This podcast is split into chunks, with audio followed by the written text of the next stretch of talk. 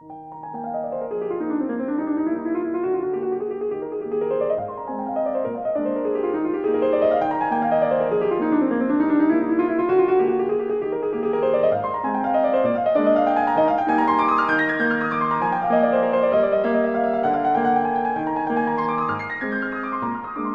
Dag iedereen en welkom bij een nieuwe babbel over levenskunst met Gerbert Bakste en mezelf, Arne van Haken. Dag Herbert, een tijdje geleden dat we elkaar gezien hebben. Hoe Dag Arne, inderdaad, inderdaad. Maar het is goed om weer, weer eens een keer een babbeltje te kunnen hebben. Ja, ik vind het uh, altijd heel leuk om te doen. En um, ja, er is echt een thema dat ik graag met jou wil uitspitten vandaag. En dat is iets wat je onlangs op je Facebook hebt uh, gepost. Hè. Vaak komen er daar heel interessante blogposts van jou bijna. Het zijn niet gewoon statusjes, het zijn echt uh, zo'n hele post die, mensen doen nadenken. En altijd heel fijn om de reacties dan erop ook te lezen en aan jouw reacties. Er komt altijd een gesprek tot gang. Maar soms heb ik zo het gevoel van, oh, ik wil het gesprek nog eens wat meer uitspitten. En dan zijn deze ja. podcast-video's daar de ideale gelegenheid voor. En het gaat eigenlijk over een post die je gedaan hebt over een um, tekst van Gunther Anders. Die was mij niet bekend. maar het is, eigenlijk, ja, het is eigenlijk huiveringwekkend, schrijf je, als je merkt dat deze tekst 66 jaar geleden is geschreven. Want het is, zeg je, de blauwdruk van onze huidige samenleving. Ja. Nu, ik zou het daar graag over hebben, van wat is die blauwdruk van onze huidige samenleving? En jij spreekt daarin over de moederlijke functie en de vaderlijke functie. Ja. Kan je, dat, kan je even ons meenemen in die Facebook-post voor de mensen die het niet gelezen hebben? Ja. Wat gaan we hier vandaag eigenlijk net bespreken? Ja, ja, ja, ja. Ja, ik haal daar natuurlijk een aantal concepten bij elkaar van verschillende bronnen, zou ik zeggen. Om te beginnen, Gunther Anders was een heel interessant uh, denker in feite. Hij was de echtgenoot van Hannah Arendt, die, die meer bekend is. Hè. Ze studeerden samen bij, bij Heidegger en bij Husserl en zo verder. En ze zijn dan ook uh, getrouwd en, en, later weer gescheiden. Maar, maar goed, dat doet niet ter zake. Um, en hij heeft in, in die tekst die daar staat, hij heeft uh, uh, The Obsolescence of Man, eigenlijk het, het, het voorbijgestreefde idee van de mens, heet dat, is dat eigenlijk, hè, dat boek van hem heeft maar één boek geschreven, die obsolescence, dat we zeggen, de, de, het voorbijgestreefde idee mens uiteindelijk, hè, ja. waarin hij een beetje, net zoals uh, Aldous Huxley in Brave New World, een, een soort dystopie voorstelt, maar een dystopie die het omgekeerde is van 1984 van George Orwell, ja, mm-hmm. dat eigenlijk voortging op het Stalinistische principe. De Stalinistische Sovjet-Unie was een dystopie. Een dystopie wil zeggen een, een, een hel om in te leven, in feite. Hè? Maar het was een hel vanwege de dictatoriale sfeer, de, de sfeer van wantrouwen, van angst, de vrees voor gevangenneming, voor, voor de gulag en zo verder. Dat was het, de, de dictatuur van, van de stok, zou je kunnen zeggen. Ja? Mm-hmm. Overal stond een stok en iedereen was te wantrouwen en de geschiedenis werd herschreven verder.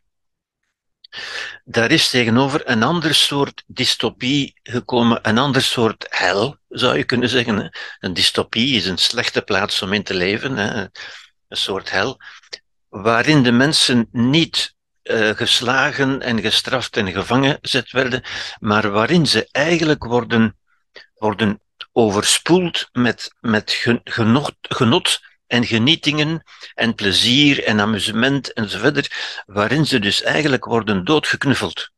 Mm. Ze worden niet doodgeknuppeld, maar ze worden doodgeknuffeld. In zekere zin. Ja? Mm-hmm. En dat, dat zijn inderdaad twee, twee thema's die, die zo belangrijk zijn in het leven en die ook door, door bijvoorbeeld door Lacan, maar ook door andere filosofen en, psychiaters wel, wel besproken geweest zijn. En om dat een beetje duidelijk te, te stellen, moet je je indenken hoe een klein kind ter wereld komt. Het, het, begint eigenlijk al, het is eigenlijk een vorm van, van de condition humaine. Het is iets waar we allemaal mee te maken hebben, ja. En daarom zijn die concepten ook zo verhelderend vind ik. Mhm. Ja? Als we ons afvragen, hoe komt een klein kind ter wereld? Hè? Om te beginnen, als een klein kind geboren wordt, heeft het al negen maanden geleefd, eigenlijk, ja, in, de, in, de, in, de, in het moederlichaam, waarin het, en, en dat is belangrijk, waarin het op elk moment alles kreeg wat het nodig had.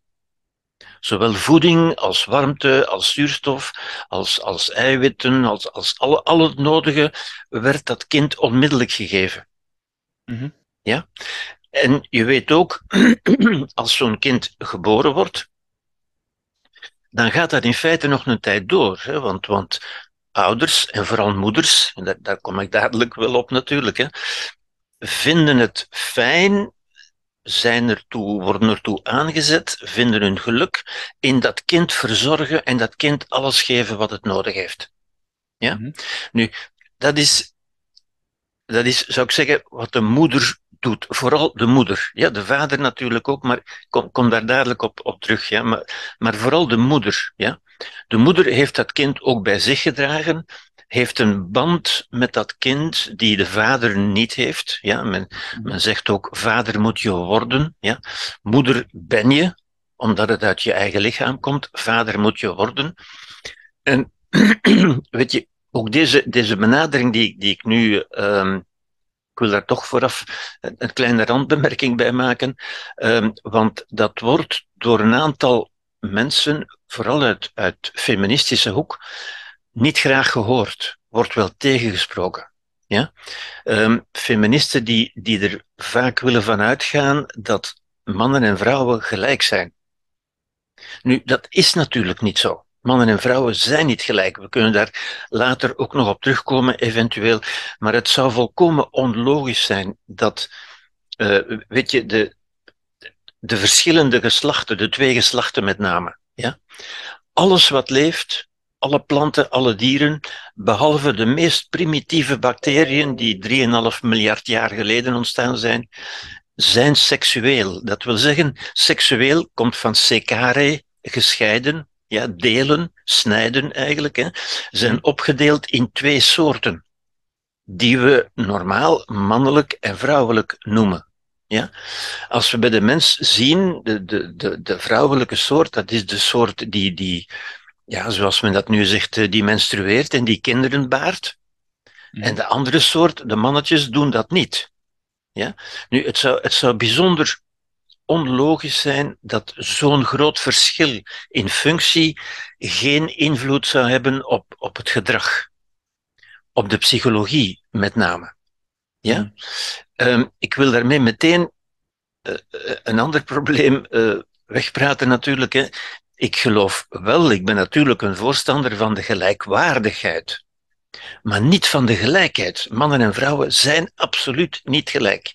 Ja, en het verschil... nuance, blij dat je die wel, wel even benadrukt. Zeer, ja, zeer ja. buitengewoon belangrijke nuance, want daar, daar komen de meeste misverstanden ook van. Ja. Mm. Zijn gelijkwaardig, ja, en dat, dat wil ik ook benadrukken, maar zeker niet gelijk. Ja, en ook daar zouden we veel kunnen over zeggen, maar goed, ik ga er op dit moment niet op in. Ja. Maar het begint al met het feit dat een kind geboren wordt bij de moeder en niet bij de vader. Dat, is een biologisch gegeven, dat is geen complot van, van, van mannen tegen vrouwen of zoiets. Dat, dat is gewoon zo. Ja. De moeder heeft daarmee een band die de vader niet automatisch heeft. Ja. De moeder is ook degene die, die, die de voeding geeft. Ja. En dus dat is één aspect. Het andere aspect is ook dat dat kind gedurende lange tijd alles krijgt wat het nodig heeft. Ja? Waardoor de moeder, ook door de vader, maar vooral door de moeder, om biologische redenen, ook wordt op ingespeeld natuurlijk. Dus dat wordt een beetje in stand gehouden. Ja? Nu, je weet natuurlijk ook, uh, dus ik zou zeggen, dat is een vorm van geluk. Dat kind heeft een vorm van geluk ja? Maar een geluk dat berust op alles krijgen wat je nodig hebt. Nu, als je twee seconden nadenkt, dan snap je ook dat het volwassen geluk niet dat geluk kan zijn. Want in het volwassen leven krijgen we heel vaak niet wat we nodig hebben of wat we denken nodig te hebben. Ja? En, en daar, dus je ziet, er is een evolutie nodig van dat kinderlijke geluk, dat bestaat uit alles krijgen wat je nodig hebt, naar het volwassen leven in de samenleving. Ja? De samenleving die je niet altijd geeft wat je, wat je nodig hebt. Dus er moet ergens een, een overgang zijn. Ja? En die overgang wordt eigenlijk al heel snel bij dat kind ingebracht, zou je kunnen zeggen.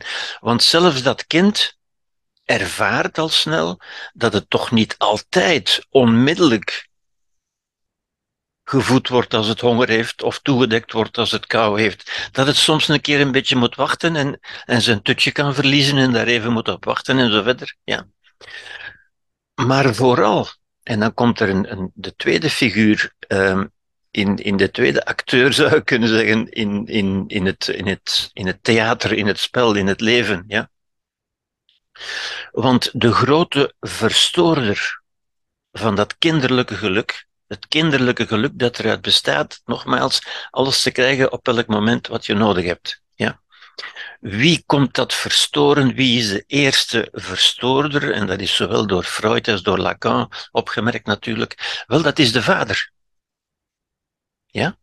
Want wat komt die vader eigenlijk zeggen? Ja, die vader die voor dat kind om te beginnen een vreemd figuur is, ja, die hij moet leren kennen, zoals die vader ook dat kind moet leren kennen natuurlijk. Hè. Maar die vader die ook, uh, die, die symbolisch gezien de navelstreng doorsnijdt.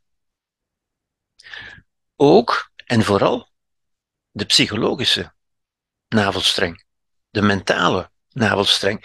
De afhankelijkheid van het kind van die moeder, maar ook van die moeder van dat kind. Ja? Want die moeder en dit kind hebben zo'n een, een symbiotische band, die zijn zodanig op elkaar betrokken. En je hoort dat ook vaak. Hè? Uh, vrouwen zijn vaak verliefd, moet je, moet je zeggen, op, op dat kind. Ja? En die man moet eigenlijk, en dat is zijn taak en zijn rol, moet zich daartussen plaatsen. Ja? Moet enerzijds aan dat kind zeggen van, hela, die vrouw, die is van mij, die is niet van jou. Maar moet anderzijds ook aan die vrouw zeggen van, je bent wel met mij en niet met dat kind. Ja? De relatie, het paar, is tussen, tussen ons, niet met dat kind. Ja? Die moet met andere woorden een soort scheiding teweeg brengen. Ja? En dat is dan ook juist, eh, die, die, scheiding is ook heel symbolisch in feite, hè? want je kunt dat verder doortrekken. Als je dat een beetje veralgemeent, dan kun je zeggen, wat is de moederlijke functie? Waarom noemen we dat moeder? Wel, omdat de moeder dat heel spontaan doet. Ja? De vader kan dat ook, maar je begrijpt, biologisch gezien staat dat iets dichter bij de moeder dan bij de vader. Ja? Mhm. De, de moederlijke functie is dat kind alles geven wat het nodig heeft, met het doel, wat is het doel? Dat dat kind zich goed zou voelen. Ja, dat is het goed voelen. Mhm. Ja. De vader heeft eigenlijk als taak, als rol, niet van te maken dat dat kind zich slecht voelt, maar wel dat dat zich kan integreren in de samenleving. In de volwassen samenleving, waar het vooral nooit of, of zelden of vaak niet alles zal krijgen wat het nodig heeft. Met andere woorden, de vader heeft, het, heeft als taak van dat kind te leren omgaan met moeilijkheden in het leven. Dat kind te leren niet zich goed te voelen, maar goed te denken. Goed te, te een, een soort levenskunst, te leren omgaan met de realiteit. Ja? Freud noemt dat de overgang van het lustprincipe dat is, dat is alles krijgen wat je nodig hebt. Dat is de moederlijke functie, zoals Lacan dat noemt, en, en een heel aantal andere filosofen ook. De vaderlijke functie is van uh, dat kind te leren zich goed te voelen, ook als het niet alles krijgt wat het nodig heeft. Met andere woorden, de overgang naar een volwassen levenskunst, naar een volwassen leven in de samenleving in de samenleving. Dat wil zeggen, hè, zoals bijvoorbeeld Levinas ook zegt, uh, het is de, de ander beperkt onze vrijheid. Ja? En dat idee, ik, ik ben niet totaal vrij. Ik, ik, in, in de zin, ik kan niet doen wat ik wil. Ik kan niet onbeperkt mijn lusten botvieren. Ja? Ik moet rekening houden met de realiteit, het realiteitsprincipe, zoals Freud dat noemt. Ja? Maar vooral ook de, belangrijkste realiteit zijn de anderen. Mijn buurman, Ja, en, en de anderen, en de andere, andere mensen uh, in het leven, in de samenleving, op de hele wereld eigenlijk. Ja, dat is wat Levinas ook zegt. Hè? De, de ander beperkt onze vrijheid. En Levinas zegt ook, het is juist die moeilijkheden dat verstoord worden. De andere verstoort onze ongebreidelde lustbeleving. Wel, en dat is onvermijdelijk. Dat gebeurt ook door de samenleving. Vandaar dat de vader eigenlijk ook symbool staat voor de samenleving. De vader moet dat kind ook, om te beginnen, de taal leren. Ja, dat doet de moeder natuurlijk ook voor een stuk. Hè. Daarom, daarom dat ik ook zeg, het moet ook duidelijk zijn dat ik het niet over de moeder en de vader heb, maar over de functies. De functie van de moeder, de moederlijke functie, die voor een stuk ook door de vader, ja, is van zich goed te voelen. De vaderlijke functie is van te leren zich te integreren in, in de samenleving. Ja? Dus wat hij wil zeggen is eigenlijk, stel je bent een alleenstaande ouder, dan kan je wel zowel de moederlijke als de vaderlijke functie op je nemen. Het is niet gebonden aan de, het is daar niet de biologische vader en biologische moeder. Nee, ja. het is daar niet aan gebonden, maar het staat er ook niet helemaal los van. Ja. ja? De, de vader kan dat iets makkelijker, juist omdat hij een, een lossere band heeft met dat kind. Hij staat daar objectiever tegenover. Moeders zijn vaak verliefd op hun kind en kunnen moeilijk nee zeggen. Mhm. Een vader, zoals men zegt, de vader moet zich kunnen een beetje gehaat maken. Als dat kind die vader haat en, en een schop geeft, die vader moet daar tegen kunnen. Ja. Een moeder kan daar veel moeilijker tegen. Ja? Nu, met, met als risico, sorry dat ik er even op inga, met als risico dat als je als vader daar niet, daar niet mee om kan of zo, van een beetje gehaat te worden door je kind, dat je eigenlijk ook meer die moederlijke functie gaat bevestigen waarschijnlijk. Ja, ja. En niet jouw rol van dat kind een beetje los te maken van die moeder en klaar te maken voor de maatschappij op je zal nemen. Ja, Inderdaad, inderdaad. Dus dat is symbolisch ook het, het aanleren van de taal. Het aanleren van de taal is een toegang tot de volwassen samenleving. Door de taal krijg je toegang tot de volwassen samenleving, tot de cultuur ook. Ja? Maar een taal is ook een heel dwingende structuur. Een Mhm. taal heeft wetten en regels die je moet volgen als je je wil verstaanbaar maken. Ja? Dus ook dat is, is, geen, is, is geen ongebreideld plezier, maar is het leren van regels en, en, en wetten in feite. En dus de vader staat ook voor de wet. Is Mhm. symbool, moet dat kind introduceren in, kijk, in de samenleving doen we dat zo, en, en dat is de wet, en dat zijn de afspraken, en zo verder. Dat is de vaderlijke functie. Ja? Begrijp je? Lacan speelt ook, eh, gebruikte die woordspeling in het Frans, le nom du père.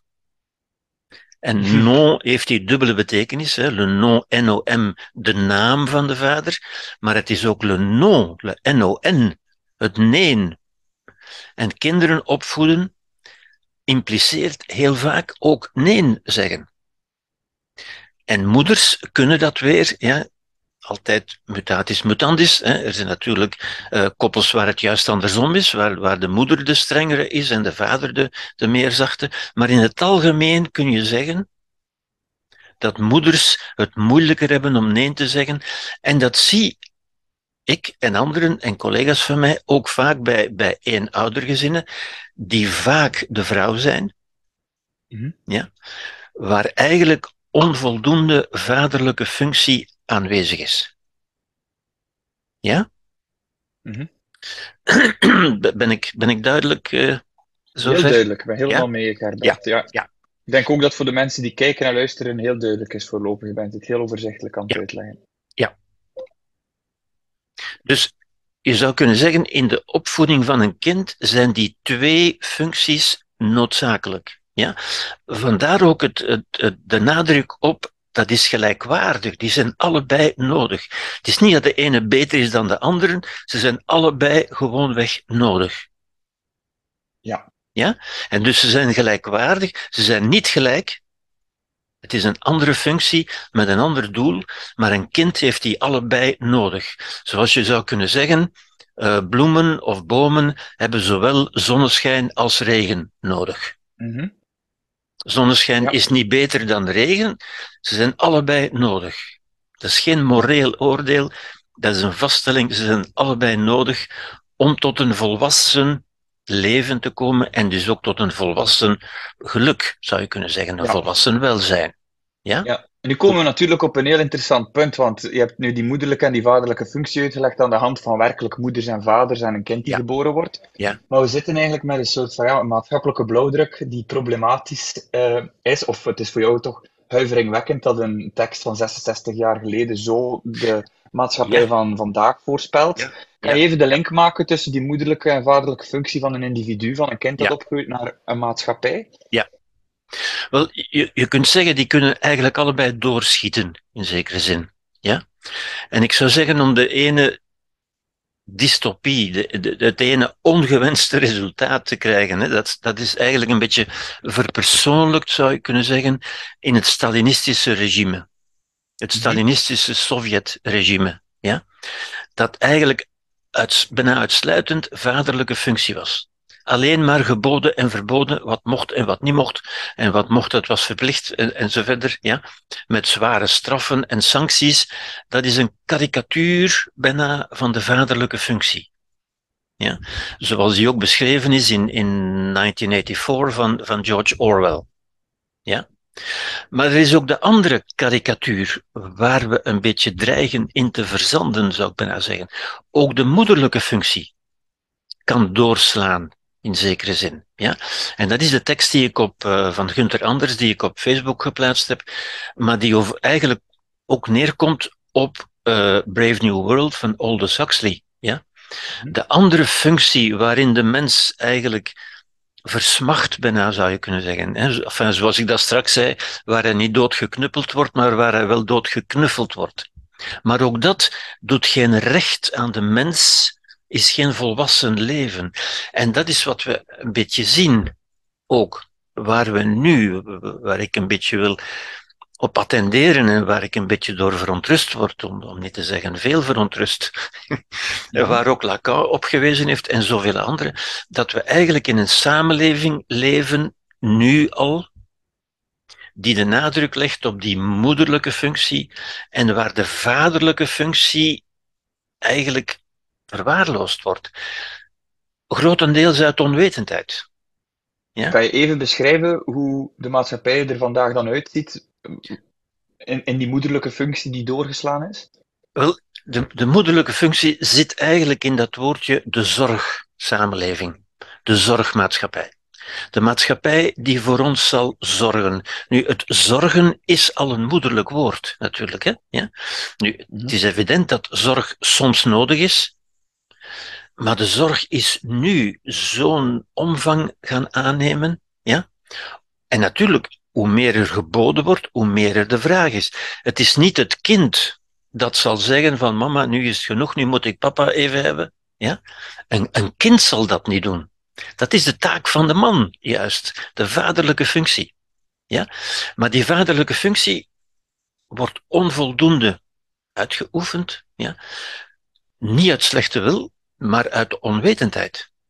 Mede door het feit dat, en, en daar zijn natuurlijk goede historische redenen voor, mede door het feit dat vrouwen, het feminisme, nu zo mondig en zo krachtig is geworden, ja, dat zij eigenlijk bijna het sociale leven overnemen. Je, je ziet ook steeds meer in het onderwijs en in, in het, het medische systeem bijvoorbeeld, zijn er steeds meer vrouwen.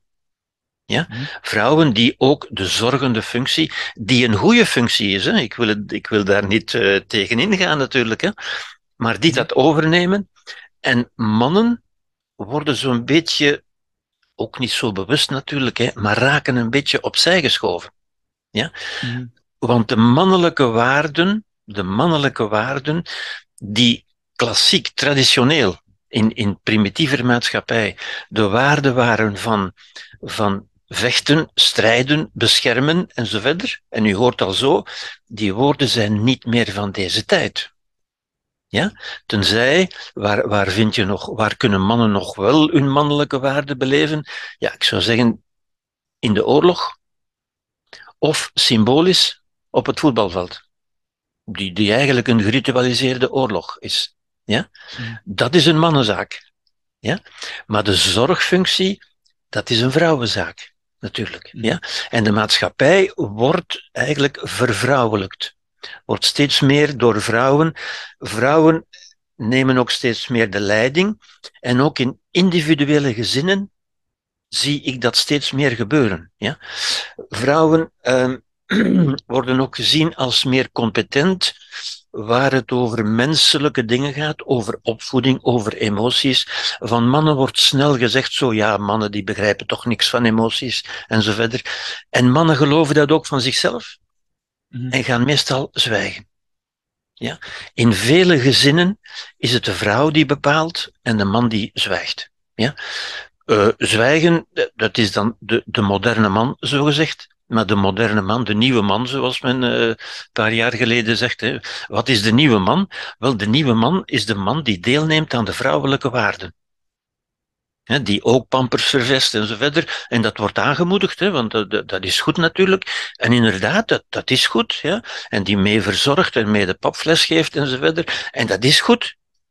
Maar daardoor vergeet hij zijn eigenlijke functie. Mhm.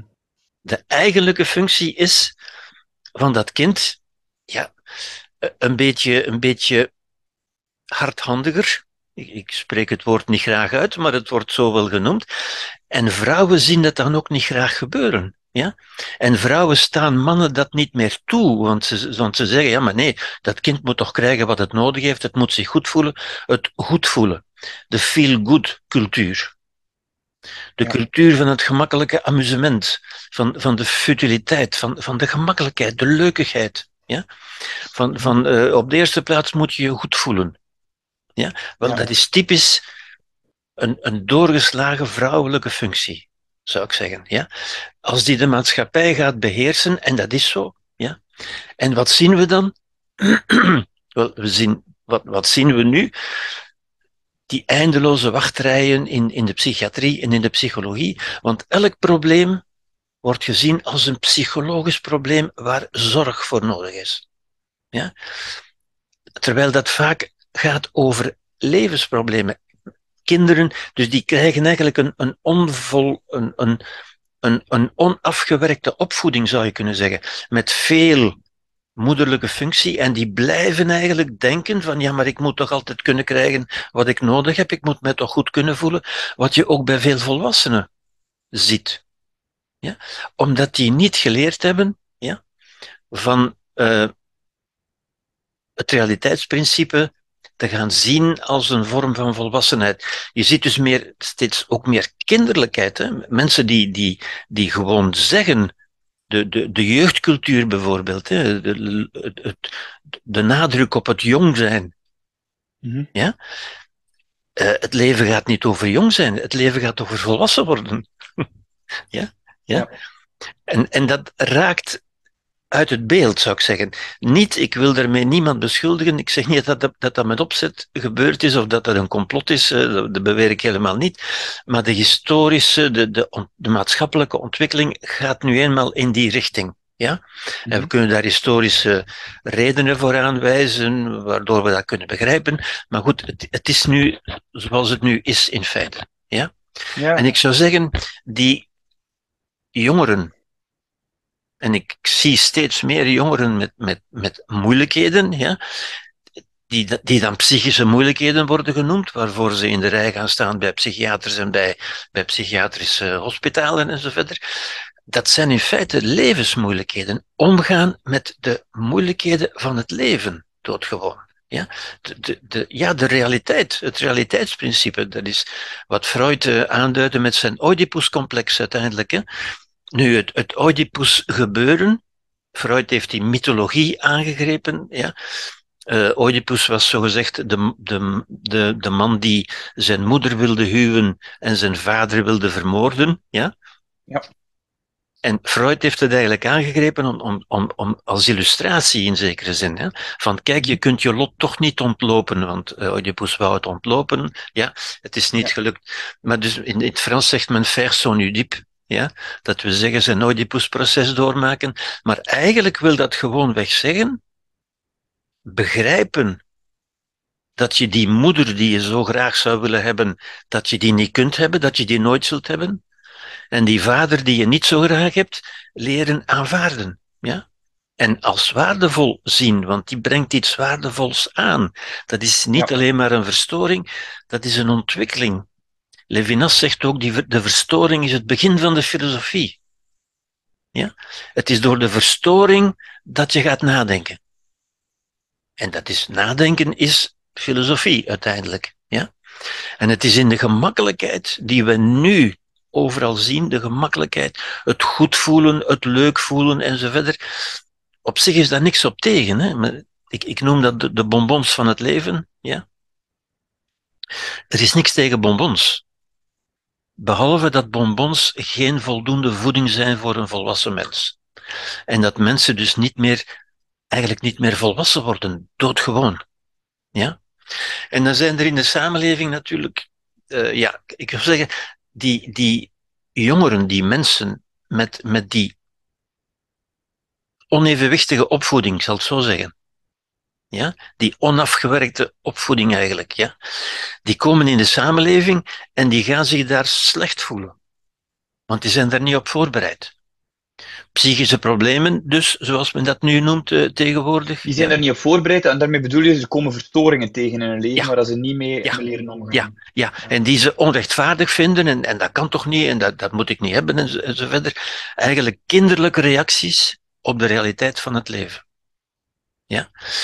Het zijn kinderlijke reacties, maar wel van volwassen mensen, met volwassen mogelijkheden, die volwassen dingen gaan doen. Ja? En omdat die, die, die, dus dat ongemak, dat ongenoegen van de verstoring van het leven niet aankunnen, en daardoor dan een aantal strategieën ontwikkelen. Een van de belangrijke strategieën om ongenoegen te ontwikkelen, is bijvoorbeeld verslavingen.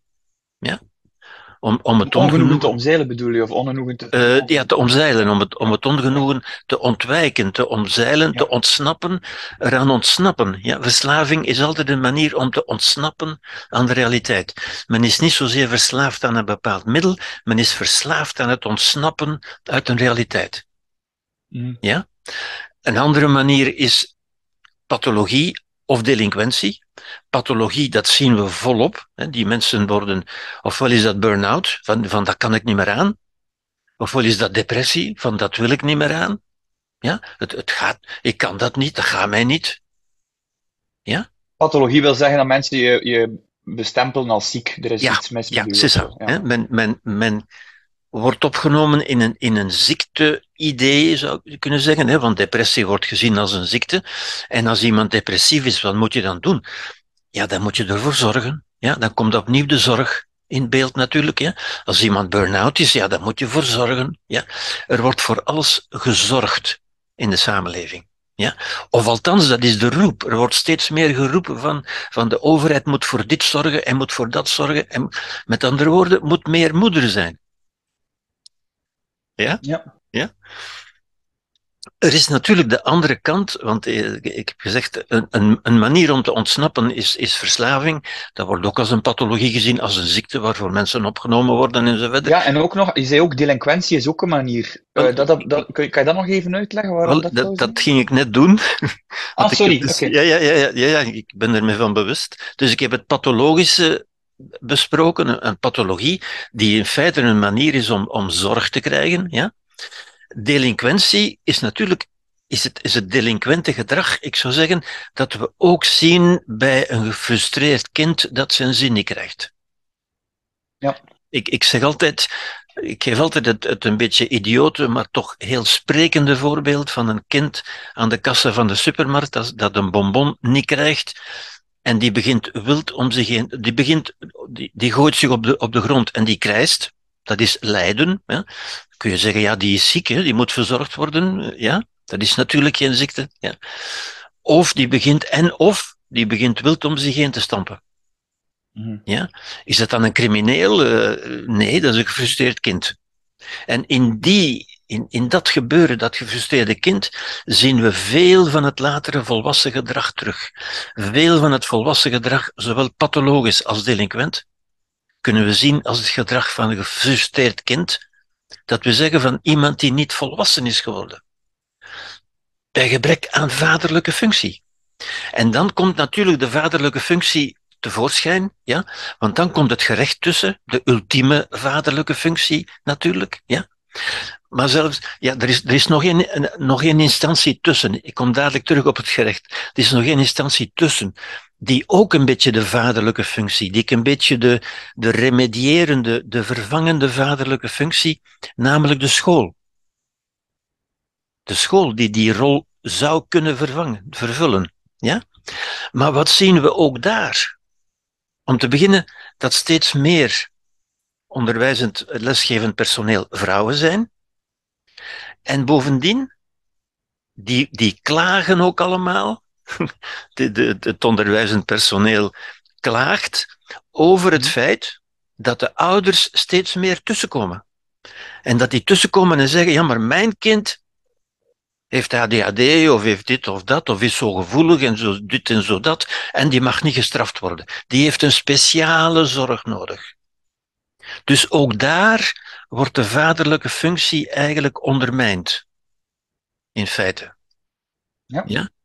Ik, ik herinner me ook zo nog een, een gezin dat ik, dat ik kende waar ik wel eens kwam en waar als, als, dat was zo, zo frappant. Hè? Als, als de vader een keer nee zei tegen een van zijn zonen, ja, dan, dan zag ik zo dat de moeder achter de rug van de vader een knipoog deed naar die zoon van straks als papa weg is, dan regelen we dat wel. Met andere woorden, de vaderlijke functie wordt ondermijnd. Ja? Vrouwen kunnen het, ik veralgemeen natuurlijk ten onrechte, maar niet helemaal ten onrechte, denk ik. Ja. Vrouwen kunnen het verdragen steeds minder dat mannen iets willen zeggen in de, in de opvoeding. Dat is van nee, nee, jij weet dat niet, ik versta dat beter, eh, want ik ben een vrouw, ik ben de moeder enzovoort. Moederlijke functie. De vader wordt eigenlijk buitenspel gezet. Hij mag mee, hij mag helpen, maar dat is, de, de, de nieuwe man is degene die helpt in de moederlijke functie, maar die niet zijn vaderlijke functie uitoefent. Ja. ja. Uit onwetendheid, hè, omdat men ons dat ook niet zegt. Ja, inderdaad. We worden daartoe niet opgevo opgevoed en opgeleid, ja, zou ik zeggen. Het, het gaat allemaal dat overwicht aan vrouwelijke, aan moederlijke functie, dat overwicht aan, aan emotie, ja, in tegenstelling tot de reden, de emo-cultuur, het, het, het slachtofferdenken en zo verder, ja. Mensen ja, zijn onmiddellijk slachtoffer, ze zijn onmiddellijk dat, getraumatiseerd en zo verder. Ja. Die kwetsbaarheidscultus, dat is ook allemaal dus een gevolg van het feit dat als je het nog maar... Uh, ja, van, is het, het, is natuurlijk een beetje de kip of het ei in mijn hoofd. Zo van, is het omdat wij blijven die zorg benadrukken, dat er ook meer gedacht wordt in patronen van, ah ja, ik heb ook zorg nodig, ik ben nu eenmaal een heel kwetsbaar vogeltje. of is het vanuit... Um, de, de, mensen zelf die nooit volwassen worden en die zeggen ik ben een kwetsbaar vogeltje, dat de maatschappij verplicht wordt. Ja, ja, het is allebei. Maar inderdaad, die kwetsbaarheidscultuur zo, hè, van, van, en dat wordt positief geduid. Je moet, je moet je durven kwetsbaar opstellen, dan ben je een goeie. En dus je moet durven je emoties tonen en zo verder. Ja? De, de, de vaderlijke waarden staan niet hoog op de, op de agenda. zou ik zeggen. Hè? Want eh, dat is dan maar een masker dat je opzet en dat vroeg of laat wel, wel zal afvallen en zo. Ziet u die, die, dat onevenwicht? Ja?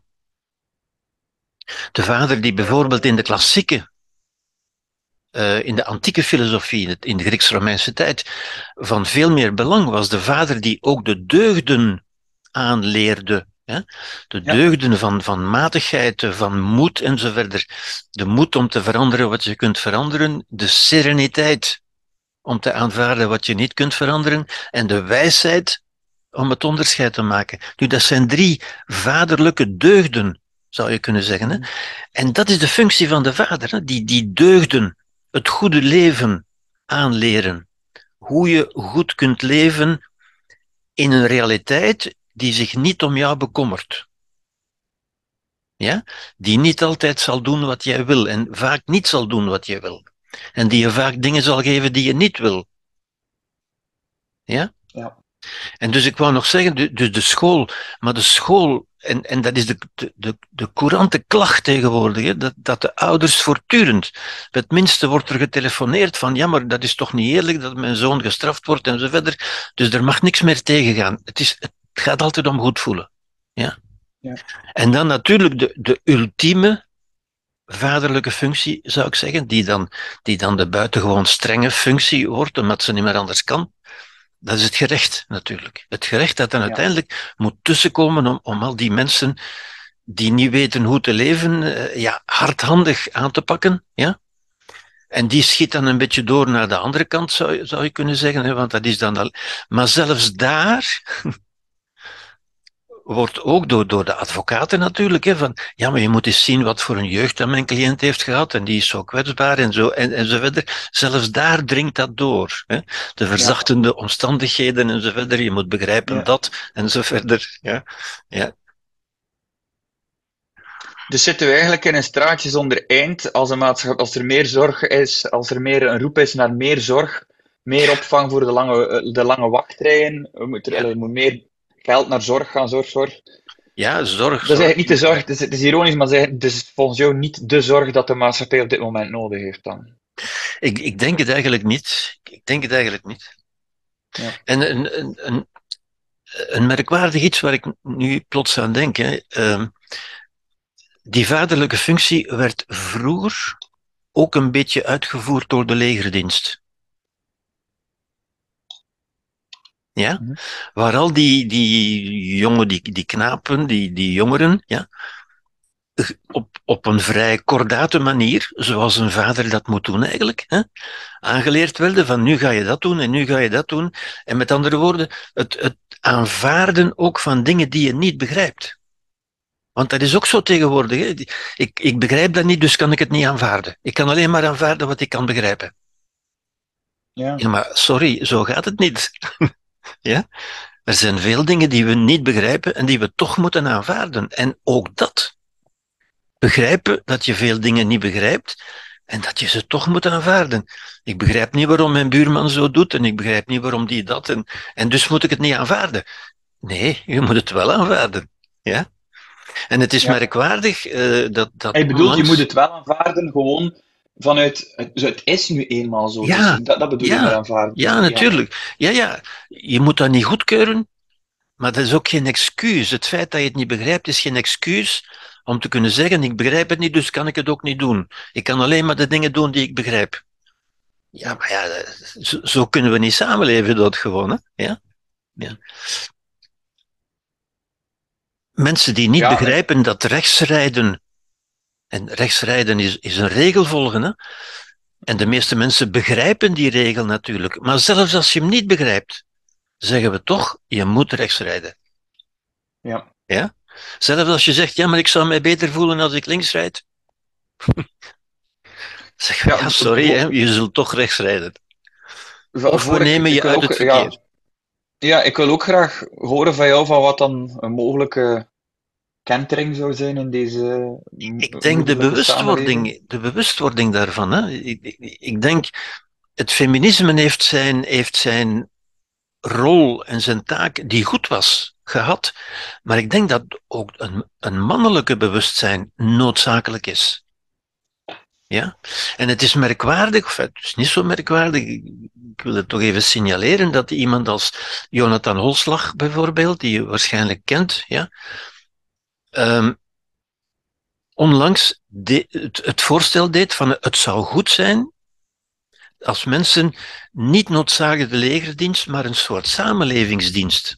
Een burgerplicht, hè? Ja, inderdaad, een burgerplicht, een, een burgerdienst. Zich ten dienste stellen van de samenleving, waarvan je tenslotte zoveel gekregen hebt. Ja? Om daar iets aan terug te geven en tegelijk leren, dat zou tegelijk de vaderlijke functie zijn, hè? leren aanvaarden ook wat je niet begrijpt. Je mag dat proberen te begrijpen, maar als je het niet begrijpt, is dat geen excuus Ja. om het niet te doen, zou ik zeggen. Ja? Ja, dat is een heel concrete maatregel. Als je 18 jaar bent ehm, en dan een, een jaar dat dat doet, moet doen, ja, dat is een heel concrete maat, maatregel om toch die vaderlijke functie, ja, toch ja, een verstoring te krijgen die misschien eh, nodig is. Hè? En het is ook heel dubbel, hè, want ik, ik zeg natuurlijk, Enerzijds is de samenleving een zorgsamenleving geworden en wordt steeds meer beroep gedaan op de overheid om, om geld en, en, en middelen en zorg te, te, meer te bieden. Ja? Maar anderzijds hoor je ook dat grote wantrouwen tegenover de overheid en tegenover de politiek. Ja? Mhm. Alsof ze, ja, um, we hebben ook dat, en ook dat is een beetje een, spijtige ontwikkeling, vind ik, ja, dat in de samenleving zoveel administratief geworden is. Ik, ik bedoel daarmee, je betaalt belastingen en je weet niet aan wie je betaalt. En dat wordt dan makkelijk gezien als, ja, maar de staat komt mijn geld afpakken. Mhm. En anderzijds krijg je van de staat veel geld. Zwangere vrouwen krijgen geld, zieken, invaliden, bejaarden, er eh, worden scholen gebouwd, eh, klinieken, wegen en zo verder. Maar dat wordt allemaal maar normaal gevonden. Dat is toch een recht. Mensen zeggen daar niet eens meer dankjewel voor. Ja? Ze zijn niet meer dankbaar. Ze beseffen niet wat ze van de staat allemaal krijgen. En ook dat, zie je, is een gebrek aan vaderlijke functie. Een gebrek aan burgerzin. Ja? We proberen zo weinig mogelijk belastingen te betalen. Dat is een gevolg van een gebrek aan vaderlijke functie. Het feit dat we daar niet dankbaar voor zijn, dat we dat zien als een recht, ja, omdat, omdat we te weinig die vaderlijke functie... Ja, omdat we dat, niet, dat inzicht niet hebben. Ja? Ja. We, we, we, betalen omdat we verplicht worden en we krijgen omdat het ons recht is. En zie je, dat wordt een samenleving van rechten en plichten. Ja, ja? Het zoals je zo bedingen. En, en niemand, je, je ja. beseft niet dat als je belastingen betaalt, dat je ook betaalt voor zwangere vrouwen en, en voor zieken en voor werklozen. Want er komt je ook niemand dankjewel zeggen. Ja, en, en dat ontbreekt, dat, ook, ook dat menselijke aspect in de samenleving, zou je kunnen zeggen. Hè? Mm. Het is dat administratief geworden. Rechten en plichten, maar je ziet daar niet meer de mens, het menselijke gezicht.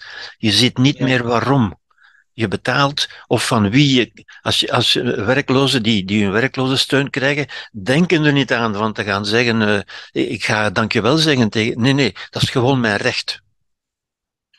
Ja? Om even terug te komen op uh, niet doodgeknuppeld worden in het Stalinistisch regime, maar wel doodgeknuffeld worden, waar we nu um, een beetje in zitten, zeg je.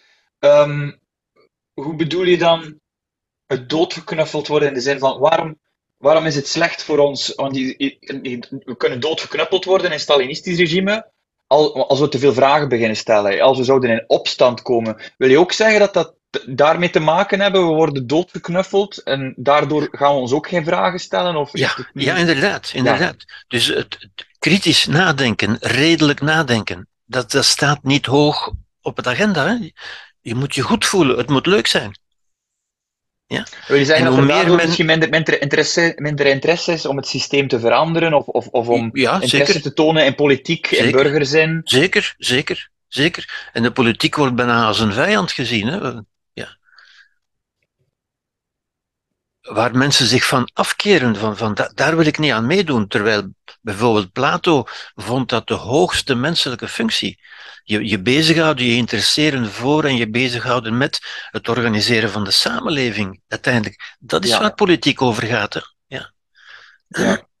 Maar zou er dan ook bewust iets achter zitten, zoals dat het was Stalin en zijn regime die bewust de man, de man wil klein houden, hè, en anders uh, werden ze nee, naar kampen dat, gebracht en zo? Nee. Is, is het nu ook zo dat je zegt van we knuffelen ze dood, want er zit iets achter nee, of zo? Nee, dat geloof ik dus niet. Dat geloof ja. ik niet. Ja? Maar dat is wel wat, wat Aldous Huxley in zijn roman Brave New World zei. Hè? Dus daar zou het wel kunnen naartoe gaan. Ik geloof ja, okay. niet dat dat nu gebeurt. Ja? Okay. Maar het, dat is de, de dystopie die hij schilderde, die hij afschilderde in zijn roman. Hè? Zo, zo zou het kunnen worden. En dat is ook ja, een je, stukje. Je bedoelt dat, waarschijnlijk gewoon. Je bedoelt gewoon waarschijnlijk dat we moeten opletten dat we niet indommelen Ja. voor de reële bedreigingen en inderdaad, uitdagingen inderdaad. die nu wel aan Inderdaad. En dat is ook de bedoeling van die dystopieën, van die twee romans. Hè, van Aldous Huxley wilde ons ook waarschuwen. Hè.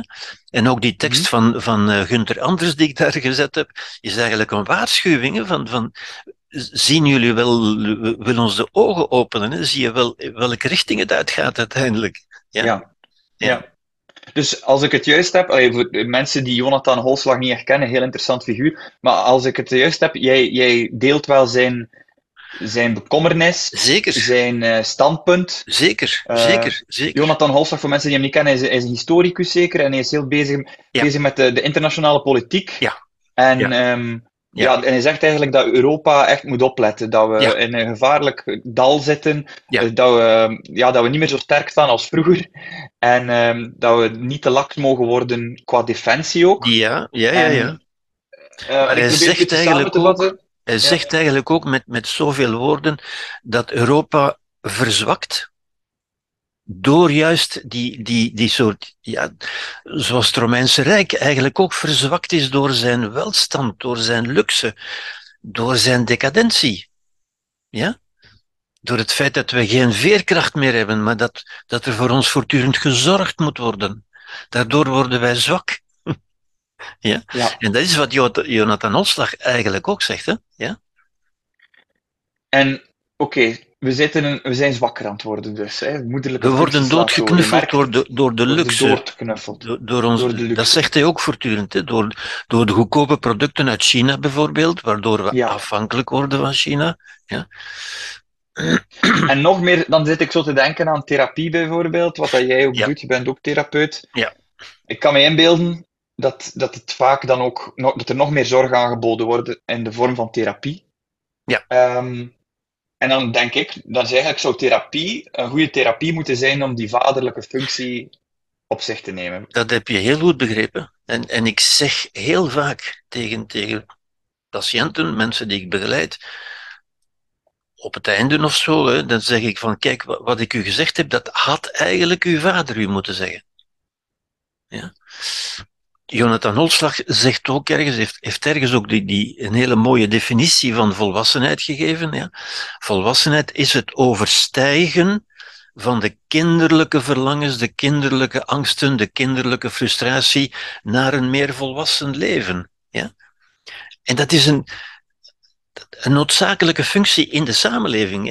We noemen dat nu eenmaal de vaderlijke functie om, om, om evolutionaire en biologische redenen. Maar dat is een functie die er moet zijn. Hè.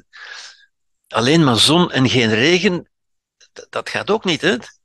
Bomen Ja. hebben zon en regen nodig. Ja. Mhm. Vandaar ook die, die, die evenwaardigheid. Hè. Het is ook niet gericht tegen vrouwen. Het is eigenlijk, ik, ik, ik doe eigenlijk veel meer een oproep naar, naar, naar mannen, ja? om, om zich daarvan bewust te worden. Maar ook naar vrouwen, van hu- hun man toe te laten van die rol te vervullen. Want dat gebeurt ook vaak niet meer natuurlijk. Hè. Mannen worden vaak, ja, je, je hoort jammer genoeg vrouwen vaak over hun, over hun man spreken als over een, als over een kind. Ja. Ja? Dat we zeggen, vrouwen er respecteren en erkennen ook die, die mannelijke rol, die vaderlijke rol niet meer. En laten die dus ook niet, niet gebeuren, want dat is veel te hard en dat is emotieloos en dat is, mannen hebben geen gevoelens en, en zo verder. Maar mannen hebben niets noodzakelijks te zeggen in deze samenleving. Ja. Ja, Esther Perel zei ook van, eh, het lijkt alsof het de eeuw van de vrouw wordt, maar eigenlijk is het de eeuw van de man, want het is de man die zijn rol zal moeten herdefiniëren in een wereld waar we eigenlijk schijnbaar eh, overbodig geworden zijn. Ja, Eh, waar we niet meer moeten instaan voor de opvoeding van een kind, waar we ook niet meer een vrouw moeten onderhouden door geld te verdienen, want vrouwen kunnen dat allemaal zelf. Vrouwen zitten in alle geledingen van de maatschappij. ja, En dat is natuurlijk alleen historisch ook gekomen, hè, feminisme, er, moest daar ook wel een, een, een correctie in gebeuren. Maar nu zeker. is, die, zeker. nu, nu is die klepel dus blijkbaar doorgeslagen, als ik het zo goed heb, zo de vermoederlijking van de, van de maatschappij. Vermoedelijk, En- ja. Ja, en, en we kunnen niet natuurlijk, ja, het- de oplossing zal niet liggen in terugkeren naar de oude man. Nee, die, eh, nee, nee, dat nee, ook niet kunnen zijn, maar er zal een soort van integratie moeten gebeuren van, Er is een, Ja. bewustwording, er is een bewustwording van de vrouw geweest die, die terecht was, hè? maar er is ook Mhm. een bewustwording van de man nodig. ja, Man is niet alleen voetbal. Ja, ik merk wel in mijn omgeving, en zelfs bij mezelf ook, er is een soort van ontsnappingsdrang uit deze, ja, uit, ja, om toch die mannelijke functie te kunnen invullen, inderdaad, door, door naar de voetbal te gaan of Ja, een vechtsport te beoefenen. Ja, Of, ja, we sublimeren ehm, de mannelijke waarden in heel concrete spelletjes die niet echt deelnemen aan, aan, aan, aan het leven of zo, aan het leven zelf, Wel, die geen plaats krijgen of, of op, af, afgekeurd worden. Ja, ja, ja dat, dat zeg je goed. Dat heb je goed begrepen. Ja, ja, inderdaad. inderdaad. Ja, dat is een heel interessant fenomeen. Ehm, ja, ik, ik, ik wil gewoon nog even samenvatten wat hij eigenlijk heel mooi schrijft in dat, in dat tekstje hè, van, ehm, wat was zijn naam? Gunther Anders. Ja. Jij vat het eigenlijk samen. Het komt erop neer, allee, als het, ehm, het, is, het is in de negatieve zin hè, van hoe, hoe de maatschappij of hoe het, het nu werkt. Zeg jij, het komt erop neer om die moederlijke functie, de zorgende functie, de bonbons, de leukigheid, de emotieretoriek, het sentimentalisme, het kwetsbaarheidsdiscours, de slachtoffercursus, de psychologisering, de feel-good culture, het gemakkelijke plezier en het kudde-amusement te bevorderen. Hè. Dat is wat er nu gebeurt, helaas. En de vaderlijke functie, dit is de redelijkheid, de kritische reflectie, de filosofische verdieping, de waardegerichte levenskunst, het individuele nadenken over het leven, om dat eigenlijk ja, te niet te doen. Ja. En ja, Ik zeg dat natuurlijk eigenlijk- ironisch, hè, wel te verstaan. Hè? Ja, maar je gebruikt, wat ik zo mooi vind, je zegt het zelf, het is de taal die we aanleren die ons bewust maakt van welke patronen er zich plaatsvinden. En je gebruikt ja, een beetje ironisch, maar ook heel veel synoniemen voor wat er gebeurt. Heel veel beschrijvingen. Ja. Eh, het is bijna een beetje een wake-up call. En ik denk dat dat wel nodig is inderdaad voor die bewustwording. Wel, dat is wat ik wil doen, een wake-up call, inderdaad. Ik denk dat is wat we nodig hebben. Als je ziet die, die, die, die ellenlange wachttijden in, in de psychiatrie en zo, dat, dat kan toch niet meer normaal zijn? Ja. Dat, dat, En de iets? oplossing lijkt... En de oplossing lijkt dus geen oplossing te zijn die jullie constante roep naar nog meer zorg, naar nog Ja. meer... Ja. kan toch niet meer normaal zijn? Ja, nee. Nou, dank u wel, Gerbert, om ons daar eh, een beetje bewuster van te maken. Van eh, dit Ja, ik hoop dat ik daarin patroonlijke en vaderlijke duidelijk geweest ben. Ja, heel duidelijk. Wat hij eigenlijk doet, is ons daar een beetje een nieuwe taal in geven om over te kunnen praten. Ehm, om ook ja, kritisch met het huidige discours te kunnen omgaan. Hè. Ja, Ehm, Ja. Want daar komt het ook op aan. En ook taal te geven om het ook te kunnen uitleggen, misschien tegen je vrouw of tegen de maatschappij of tegen iemands mening. ja Want, het is eh, dat, om te beginnen dat inzicht, hè, dat, dat dat nodig is en niet voldoende aanwezig is. Er, er is. er is voldoende zon, maar niet genoeg regen. Ja, mooi, mooie simpele metafoor. Voldoende zon en niet genoeg regen. Nee, maar dat is waar. Ja.